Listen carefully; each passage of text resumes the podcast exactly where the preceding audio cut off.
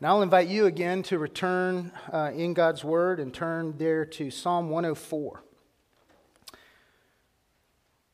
Psalm 104. Over these next couple weeks, coming back from sabbatical, um, thinking about what the Lord had done in me and, and worked in me and how to share that with you and, and so forth, um, I decided to, to look at several Psalms over these next uh, five weeks before we start into a, uh, a series of messages in 1 Corinthians. Uh, psalms that I'm calling sabbatical Psalms because God used them uh, in my own life uh, as well, I think, as He uses them in our lives as God's people uh, to point to our, our need for and His provision of rest in Himself. And so we're going to be looking at a number of different Psalms over the next uh, couple of weeks and uh, invite you to enter into that, and hopefully it will be. Um, the Lord will use them to encourage and challenge and strengthen you in much the same way He, did for me over these last uh, several months. And the first one we're going to look at is Psalm 104. And so I'm going to read the whole psalm. It's a long psalm, and uh, encourage you to um, just give ear to God's word. The Psalms, as we know, are, are um, kind of the prayer book, the song book, the worship book that God has given to his people. And they are not only God's inspired words uh, to teach us about him, but they are also the words he gives us uh, to pray back and to worship him. And so there's a unique character to them as well. And so let's give our ear to God's word uh, as it's recorded for us in Psalm 104. Bless the Lord, O my soul. O Lord my God, you are very great. You are clothed with splendor and majesty, covering yourself with light as with a garment, stretching out the heavens like a tent. He lays the beams of his chambers on the waters. He makes the clouds his chariot. He rides on the wings of the wind. He makes his messengers winds, his ministers a flaming fire. He set the earth on its foundations so that it should never be moved. You covered it with the deep as with a garment. The waters stood above the mountains, and at your rebuke they fled. At the sound of your thunder they took to flight. The mountains rose, and the valleys sank down to the place that you appointed for them. You set a boundary that they may not pass, so that they might not again cover the earth. You make springs gush forth in the valleys. They flow between the hills. They give drink to every beast of the field. The wild donkeys quench their thirst. Beside them, the birds of the heavens dwell. They sing among the branches. From your lofty abode, you water the mountains, and the earth is satisfied with the fruit of your work. You cause the grass to grow for the livestock and plants for man to cultivate, that he may bring forth food from the earth, and wine to gladden the heart of man, oil to make his face shine, and bread to strengthen man's heart. The trees of the Lord are watered abundantly, the cedars of Lebanon that he planted. In them the birds build their nests. The stork has her home in the fir trees. The high mountains are for the wild goats, the rocks are the refuge for rock badgers. He made the moon to mark the seasons. The sun knows its time for setting. You make darkness, and it is night, when all the beasts of the forest creep about. The young lions roar for their prey, seeking their food from God. When the sun rises, they steal away and lie down in their dens. Man goes out to his work and to his labor until the evening. O Lord, how manifold are your works! In wisdom you have made them all. The earth is full of your creatures. Here is the sea, what great and wide, which teems with creatures innumerable, living things, both small and great. There go the ships and Leviathan, which you formed to play in it.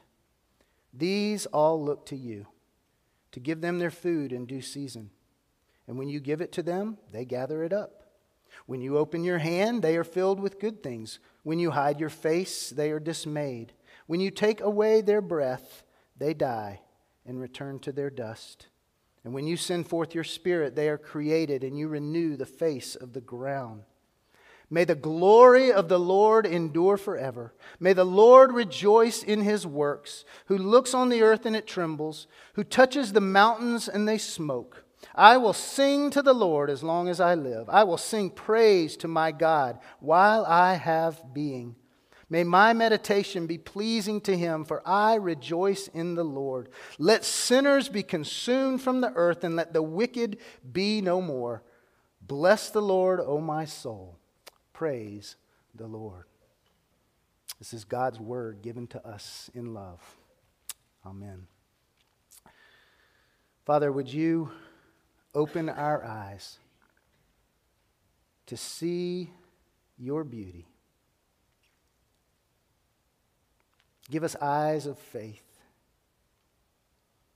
that we might see your glory reflected in the world around us and all that you have made, and that our hearts would be moved to rejoice in you and you alone. We ask this in Christ's name. Amen. I was sitting on our screen in porch one day last week, having been thinking about and preparing to preach this psalm, and and it was just a perfect setting. The cool breeze was blowing. The, we, the trees out back in the woods behind us were kind of swaying back and forth. The afternoon rays of the sun were, were kind of beaming through the various openings in the leaves, kind of like a laser show that was going on out back. Uh, there was a group of, of cardinals and wrens that were raising a, a, a raucous out there because a hawk had put, positioned himself right on a pole in our backyard. And, uh, and, and everything just seemed kind of restful and peaceful. And in the distance, you could hear this low rumble going on. And, and slowly the sunbeams began to fade away, and, and all of a sudden the birds disappeared up into the branches, and the wind began to increase such that the trees started, started moving about like a, uh, people on a dance floor when the music picks up tempo. And pick up tempo, it was. All of a sudden, the winds rose to this, this gale like force, and thick clouds began to roll in, and the, and the rain started to, to come down over the landscape. Bright flashes of lightning and, and, and ever louder peals of thunder began to permeate the sky. And suddenly I'm sitting out there and I look up, and there are these, these 90 foot trees that are eight feet in diameter that are now swaying like, like stalks in a, in a wheat field, and their, their tops are just thrashing around like a rag doll and dead, shedding their dead branches everywhere. And the, the sky began to have this, uh, this sense of just opening up, and literally the, the deluge came, and I watched as streams were starting to run across the back of my uh, yard. And suddenly, a blinding flash and deafening boom at the same time, right over my next door neighbor's house sent me running into the kitchen where I watched the rest of the show from inside. And then, as quick as the tempest arose, it was gone. The sunbeams peeked back through, the birds began to sing, the breeze settled in to cool the, the hot, steamy air. Sounds like a typical afternoon, summer afternoon in the South, doesn't it? Nothing particularly extraordinary unless you stop to watch and to look and think and to contemplate not only what is happening, but to consider the who behind the what that is happening. And if you're willing to do that, then suddenly the ordinary afternoon thunderstorm that we just kind of take for granted every day in July and August takes on an extraordinary divine effect. The seemingly natural occurrence becomes a, a supernatural encounter intended to stir our souls and our hearts to wonder and awe, to cause our, our lips to proclaim, Oh God, you are great, very great. To be awed and wonder at the marvel of this natural world is nothing unusual. The question is, where does that awe and that wonder actually lead? Where does it take us? It is meant to lead you and me to, to rest and to rejoice in the Creator of all that we see. God's word tells us that all of creation serves as a universal witness to the, to the character and to the nature of God the Creator. The heavens declare the glory of God, Psalm 19 says. The skies proclaim his handiwork. Day to day pours forth speech. Night to night reveals knowledge.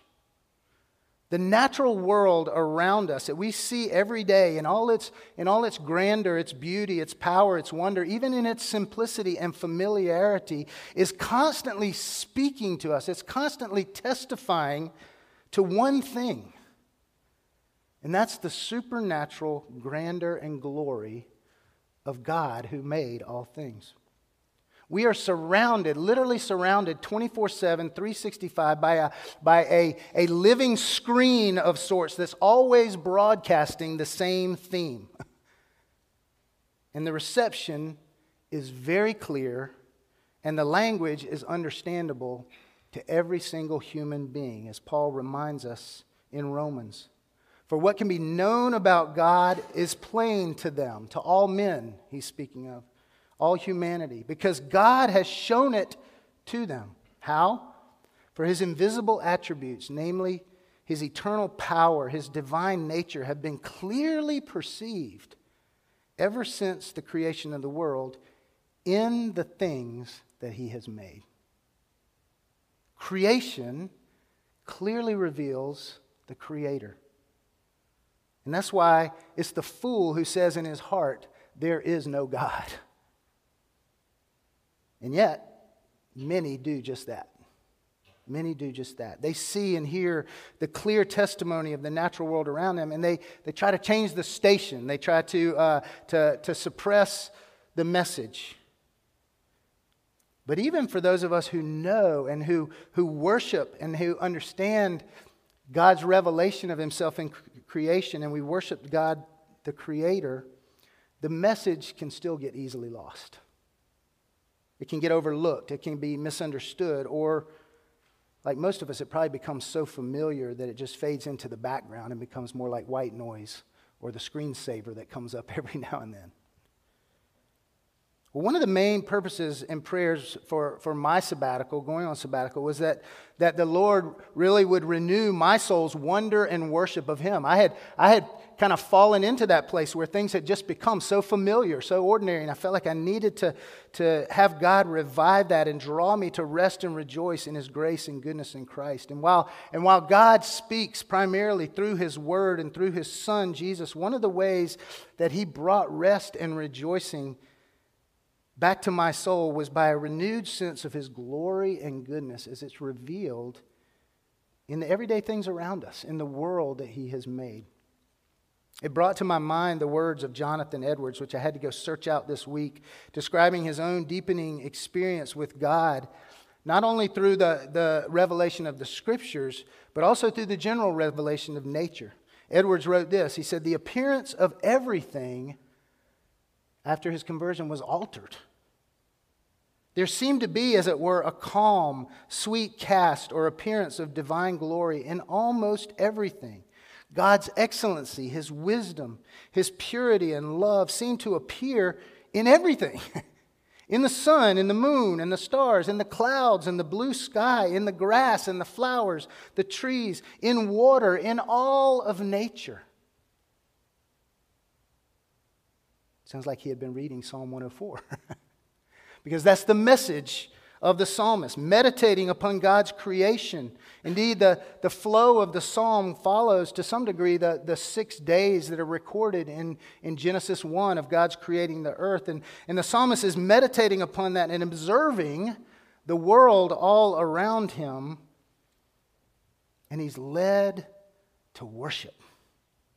And in worship, he's led to rest in the one he worships. He begins and ends with this self ascribed call to worship. Bless the Lord, O my soul. And then in between the, the layers, uh, or in between those two, two proclamations, he layers reason upon reason for doing this. And I want to look at those reasons under kind of three headings as we work through the psalm the greatness of God and his command over creation the goodness of God and his provision for his creation, and the gladness of God in light in his creation. So if you like to take notes and follow an outline, that's a good, a good way to go. The goodness of God, the greatness of God, and the gladness of God in his creation. First, let's look at the greatness of God and his command over creation. We had the, the blessing of traveling to a number of different places over our time of sabbatical and, and spent a lot of time outdoors. In fact, I was trying to figure out how much time I actually spent outdoors, probably 80% of the time, including eating and reading and everything. We just, we just stayed outside a lot, and it was a great blessing. I realized how much that's a blessing to me. But one of the things I took along on most of the places we went, and what I was incredibly grateful for, because I always forget them when I'm here and doing stuff, was a pair of binoculars. I just took a pair of binoculars with me because I figured we might be some places where it'd be good to look and see things, you know, in a different light. And binoculars are similar to a, a, telescope. They serve to, to take something that may seem really small, may seem somewhat insignificant, and to magnify it in a way that you actually get the right proportion and see things in proper perspective and see them more clearly. And so, for instance, when we were in California, we came across a, a group of sea otters in the, in the water. I'd never seen sea otters except on TV or anything. And, and we came across, and we could see them, but they didn't really look like sea otters. They just looked like little black specks out in the kelp out there. And so we were able to get somewhat close to them, but I pulled out the binoculars and I looked over there, and suddenly they were sea otters. And suddenly I realized what they look like, their faces. There, we could see their whiskers. We could see them rolling around and playing, and we could actually see those things are pretty big, bigger than I thought they were. And we drove up the Pacific Coast Highway, and we come across these magnificent vistas with huge mountains dropping down to the sea. And, and you kind of look at that, and it was just hard to get a proportion. But you pick up the binoculars and you look down, and you recognize on this cliff over here, there's a giant sequoia tree, you know, that looks like something out of a, a little, uh, uh, something out of a dollhouse or something. And you realize the, the, the massiveness of the, the mountains and the coastline and how big it really is. And the psalmist here, describing God in relation to his creation, he uses language that kind of serves like a, a, pair of binoculars or maybe a, a better, a, a massive telescope to describe and put into perspective just how great and how majestic God truly is. He claims it right at the beginning O Lord, my God, you are very great. How great? Well, the light by which we see everything and upon which all things depend is like God's robe that He's wrapping around His shoulders and clothing Himself with. The very first thing God does in creation is He takes the chaos and confusion of darkness and He says, Let there be light, and there is light. And so we can see and we are warmed and we uh, have, have things as they really are. And, and light is a quality of God's nature such that it's like, it's like His jacket He puts on. It both conceals the, the true uh, splendor of his glory, but it also reveals to us something of what he is like. like. Describing the formation of heavens and earth, the psalmist speaks of God stretching them out like he's setting up a pup tent at his campsite. The more we discover of our universe, the more massive we realize it is. Has anybody seen any of the recent pictures that came from the new James Webb telescope? They've just sent back some of the first pictures from out in space. And I, am just, it never ceases to just amaze me when I think of not, just how we even get things like that.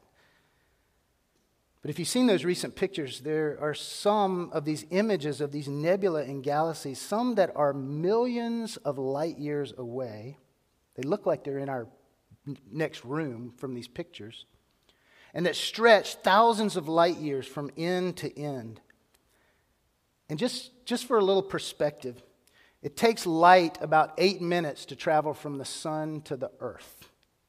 A light year is how long it takes light to travel in one full year. One light year is about 5.9 trillion miles. I mean, we, I, you can't even think in numbers like that. And we're taking pictures of things that are out there millions of light years away, that are thousands of light years in, in size. And that's just one of them. Who knows how many are out there? And God, who created all of that, is there, and He's just stretching it out like a tent, laying the beams of His chambers, His abode, on the, on the waters above, creating all of this universe as a, as a place where His glory will be reflected. The winds and the clouds which course throughout the globe are His chariot. Not only is He so massive and immense, but He's also right here, present in His creation, working through various things. He tells the wind where to go and what to do, and they listen. When a cool breeze blows through your backyard or a massive storm rolls through, when lightning and thunder strikes, those aren't just natural phenomena, although there are, are natural physical processes behind them. It's not something that just happens at random. The Lord is at work. He's revealing his power. He's saying something to you about his majesty and his splendor. In that afternoon thunderstorm that rolled through, God was sending a message I am very great. He set the earth on its foundation so that it could never be moved. Well, you might say, well, actually, the earth is moving. Did you know that? You and I are moving right now about a thousand miles an hour through space. Think about that. Doesn't feel like it, does it? Because he set it on its foundation. There's security and there's stability, even in this large planet spinning through space at thousands of miles an hour. The Lord set the orbit of Earth perfectly as a stable and secure habitation for his creatures. And he caused the sea to recede, the land to rise up. He tells and determines how far the waves can come. Think about that next time you go to the beach. We spent some time on the coast of South Carolina and we were at a beach where they were doing a beach renourishment project. And I was fascinated. I, you know, I like to do things when I'm at the beach, and one of the things I did was go down and watch what was happening down there because they were pumping sand from a mile offshore on this barge, and it was just flowing up through these giant pipes out onto the beach. And there were these five bulldozers that were just moving mud, basically. And I was like, you know, a five year old kid at the playground. But I'm sitting there watching, and they're putting, I talked to the guy, they're putting down, you know, probably 100 or 150 yards of beach a day through this renourishment project. And, and fascinating technology. And I'm thinking, one winter storm. we can decide where we want the beach to lie and the oceans to stop. But the Lord is the one who ultimately determines that. How great is our God? The one who wraps himself in light, who lays out the galaxies and planets and stars like they are a, a tent for his abode, who establishes where the wind will blow and the seas will rise. Our God is very great. But we not only see the greatness of God in his command and his, his, uh, his sovereignty over creation, the psalmist reminds us also of the goodness of God and his provision for his creation. Verse 10 through 30 describe in detail God's, God's providence, his, his governing, his, his providing in all things for his creation. And he provides not only necessities like food and water and shelter, but he does so in a manner that displays, continues to display his, his greatness, his creativity, his ingenuity, his wisdom. I mean, just think about the waterworks of nature that God has set up to provide drink for his creatures. Have you ever just thought about the phenomenon of rain? That cloud that comes over your house and, and, uh, and dumps gallons and gallons of water, probably millions of gallons of water on the earth around it. Where did that come from? It's evaporated up somewhere, probably over the Pacific Ocean or the Gulf Coast. It's evaporated up into the sky into little tiny particles that you cannot see. It travels thousands of miles, where at some point God gathers it all back up in a, a large cloud that, I mean, think about how much billions of gallons of water weighs, how heavy a cloud must be. Why doesn't it just come boom, crashing down on us? And if it did, think of what it would do. It would crush everything underneath it. But no, God brings it to the place He wants. He opens it up, and then it comes down in little particles of water that drop down and sail through the air for miles and spread themselves out, sometimes pretty hard. But they don't crush everything that's underneath them. Rather, as the psalmist tells it, he restores and refreshes the earth and gives drink to all his creatures. From the small blades of grass that may soak up just a drop or two to the giant cedars of Lebanon that probably drink gallons a day, the Lord gives exactly enough for each to grow and live. And the Lord has created and provides for each living creature according to its particular needs, each one perfectly suited to its environment, whether desert or ocean or mountain or jungle or Arctic. God has designed every creature for the environment and provides for them in that environment.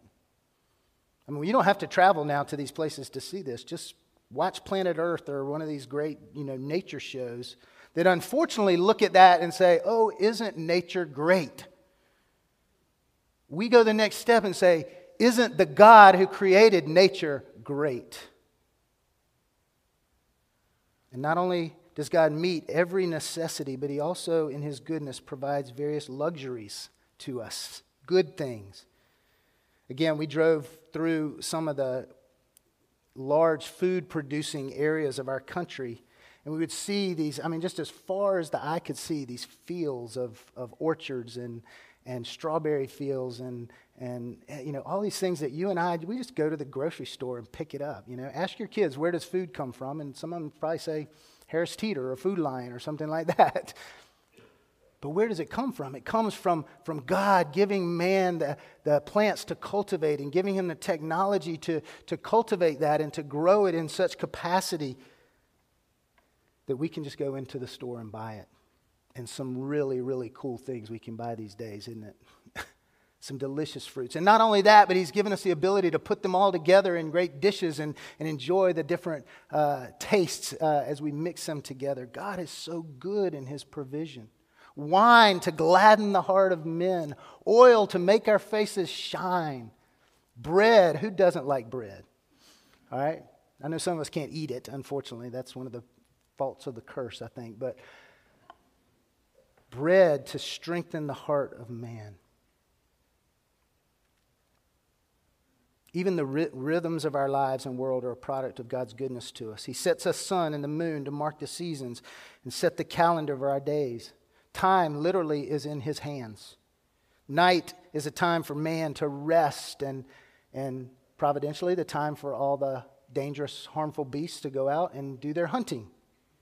And in the daytime, they come and go to sleep, and we get up and go out to our work. Isn't God good?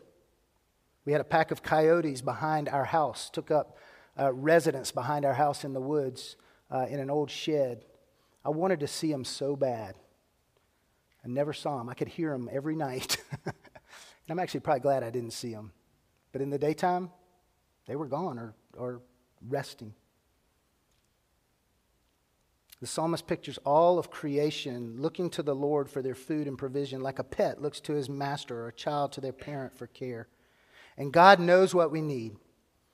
Sometimes He provides, and sometimes He withholds because He knows what's good. Parents, we know how that is with our children, don't we? You don't just give them every single thing they desire or they want. Sometimes you withhold because you know what is good for them. Likewise, the psalmist says, When the Lord opens his hands, he fills with good things. When he hides his face or withholds, we experience our need and our dependency upon Him. And this includes even life and death. Your every breath is in the hands of the Lord. He both gives and takes life according to His wisdom.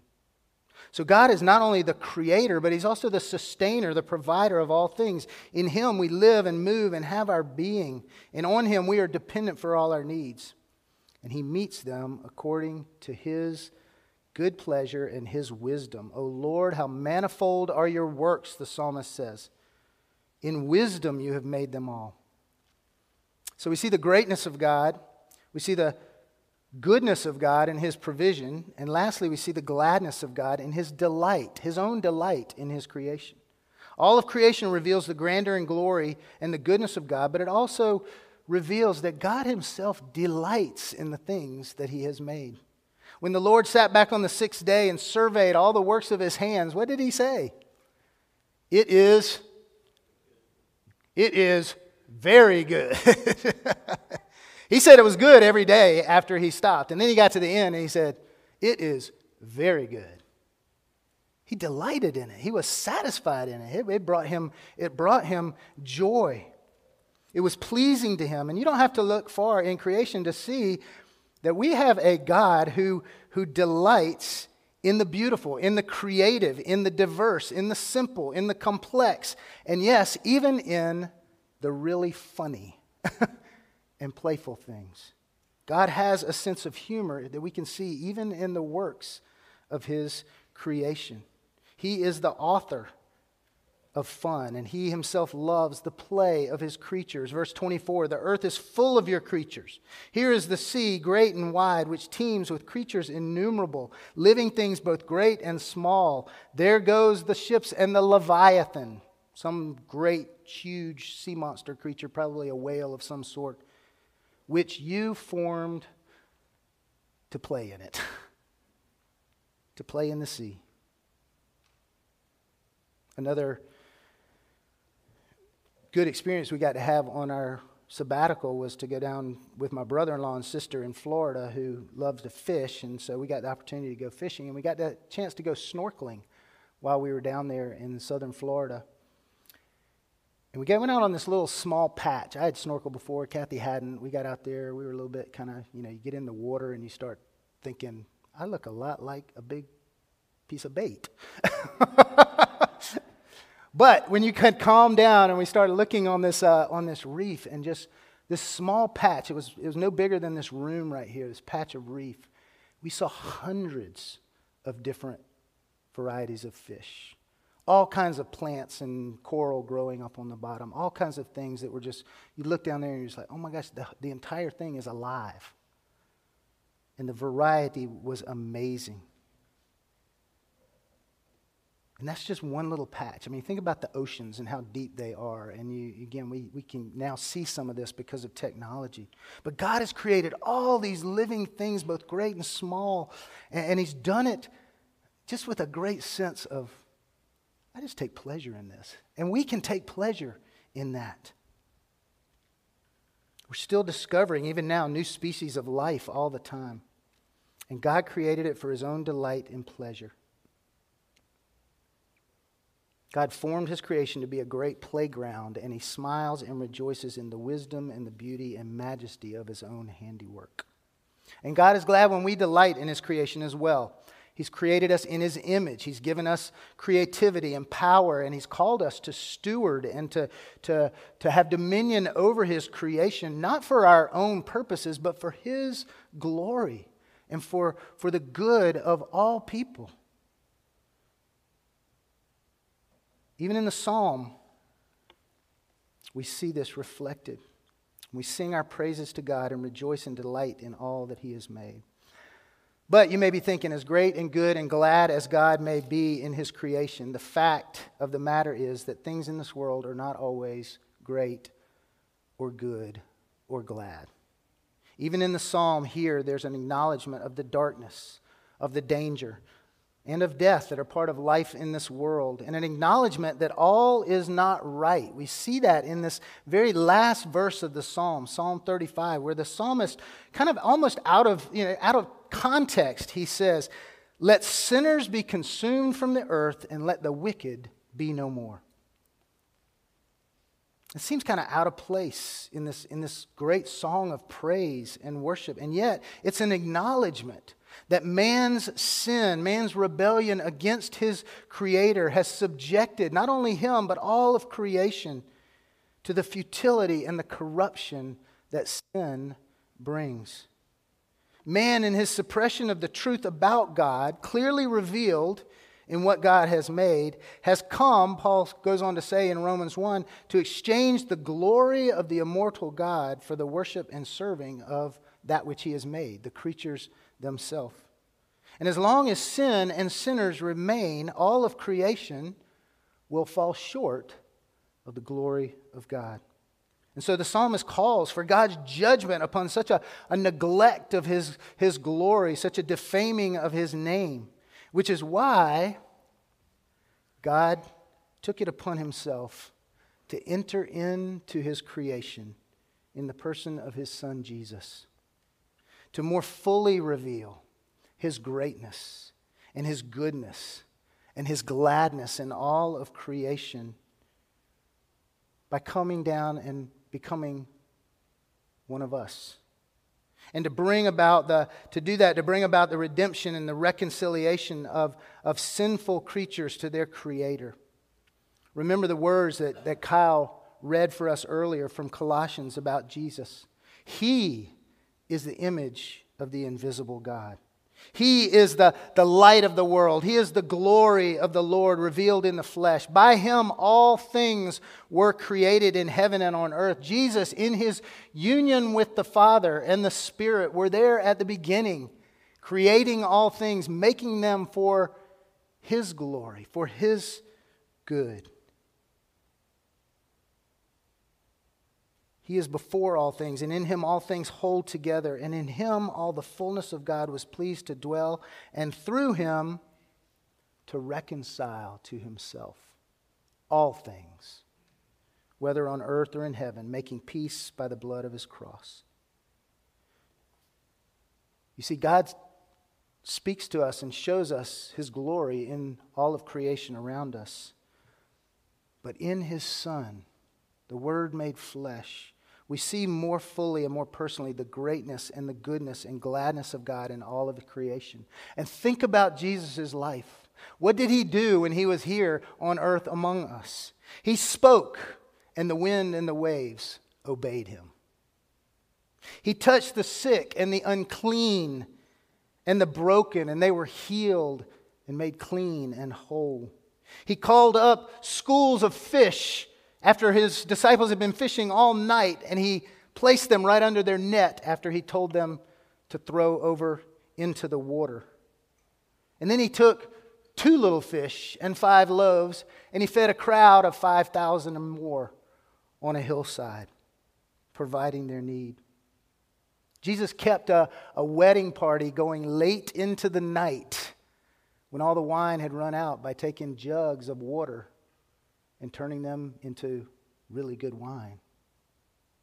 He took notice of birds and plants and animals around him, and he used them, as the psalmist does, as illustrations of God's care for his own. He took notice of and provided for the overlooked, the downtrodden, the outcast, the sinner. And for the joy and delight in seeing God's name glorified, God's justice satisfied, and sinful man and all of creation reconciled and restored to their Creator, he laid down his life on the cross. He shed his own blood. He breathed his last breath in order that our sin could be removed. that the wrath of God against sin would be taken away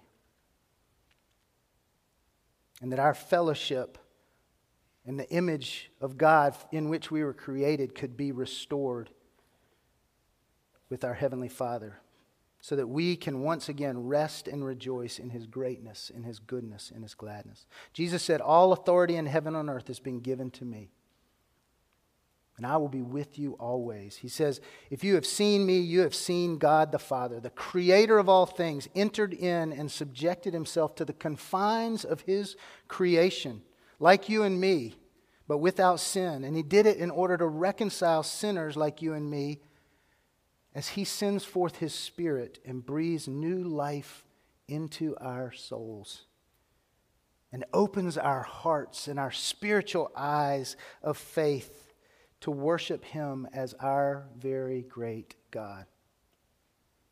You see, one day sinners will be consumed, and sin will be no more. And until then, Jesus is calling sinners, come to me. I will give you rest. I will be the living water that satisfies your thirst. I will be the bread of life that takes away all your hunger. I will be the door into the security and safety of the sheepfold where my Father will watch over you and never let anyone snatch you from his hand.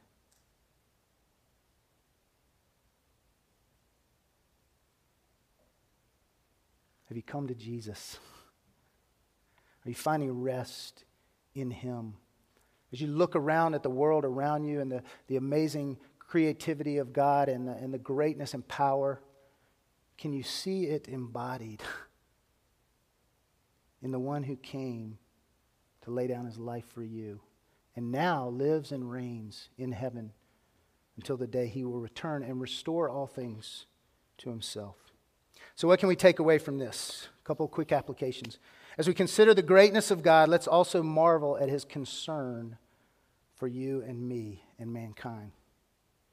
David says in Psalm 8, When I look at your heavens, the works of your fingers, the moon, the stars that you have set in place, what is man that you are mindful of him? What is the Son of Man that you care for him? You ever think that God has bigger fish to fry than your concerns. And yet, as He's stretching out the heavens, as He's providing food and drink for every creature on earth, as He's enjoying and taking pleasure in all of creation, He sets His glory and His honor and His care on you and the particulars of your life. The one creature that He has created in His image to be like him, to fellowship with him. And that's why all human life has dignity. That's why every human being you encounter bears a special countenance, a quality deep down that reflects the greatness and the goodness and the gladness of God. And it's why God has given to man dominion over his creation to shepherd and steward it for his glory and worship. Jesus said, if two sparrows that are, that are worth a penny if they don't even fall to the ground apart from the Father's will, how much more valuable are you than they? Do you not think that He will care for you? Do not fear. Rest in Him. You are precious in the sight of the Lord. Your life is in His hands. He did not make a mistake when He created you. It's true of every single person here. And he's not finished with the way he is restoring and renewing that image in you through Jesus Christ. And the same is true for others around us. So let us, let us consider God's care and his love for, for his people. And let us point others to the glory of their Creator in the face of Jesus. Secondly, rest in the goodness of God's providence and provision in all things. The Lord, who, who created the heavens and the earth and all that is in them, cares for every minute detail in the workings of creation. Nothing escapes his notice, nothing surprises him. No dead branch that fell out into my yard the other day and lay on the ground for me to go pick up was outside of the will of God the Creator. And for those who love him, whom he calls his own in Christ Jesus, he works all of that for your good. For your good. And as Jesus said, if he feeds the birds of the air who don't sow or reap, if he clothes the grass of the fields, who do not, who in their splendor don't even measure up or, or outshine the splendor of Solomon, do you not think he will provide for every single one of your needs? So don't be anxious. Don't be anxious about what you will eat or what you will drink or what you will wear or what car you will drive or what job you will have or where your kids will go to school or what other people think of you, or how you're going to handle this next crisis. Your Heavenly Father knows what you need, and He will care for you. Seek first Him and His kingdom. And lastly, just open your eyes. Turn off your screens, leave your house, lift your head, look at and listen to the world around you and all its amazement, all its wonder, all its pain and hardship, and let it lead you to rejoice in the Lord. Now, I know not everyone can do that in the same way. Some cannot see, literally, the creation around them. Some cannot hear the birds singing in the trees. Some are confined in ways that, that they can't get up and get out. Not everyone will, will go or can go and travel to, to different places. But, brothers and sisters, you don't have to go far. Just to your back deck or just look out your window.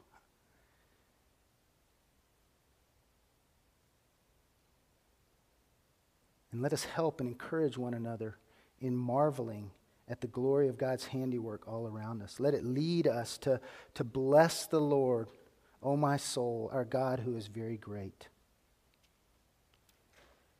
This psalm rules out pantheism, which sees nature as God and worships the creation as being part of God. This psalm rules out naturalism, which takes God out of nature and makes all things the product of random chance and natural change. Neither of those will stand up to the truth of God's word. The creation speaks of a creator, and the creator has made himself known in the things he has made, which reflect his glory. And he has made himself known to us in the one whom he sent to reconcile all things and to redeem sinners, so that we can indeed rest in him and rejoice in his greatness, in his goodness, and in his gladness. Let's pray together. Oh, Father, you are very great. And this sermon has gone on very long because your greatness cannot be captured in creation, in examples, in words. But it does, Lord, reveal to us who you are, how you work, and your great care and provision for us particularly for us in Christ Jesus. And so, Lord, we pray that you would give us eyes to see and hearts to marvel and words to speak and proclaim your greatness and your goodness and your gladness and joy to all of creation, that many might be drawn to you and to know you through your Son, Jesus Christ. And we pray this in Jesus' name. Amen.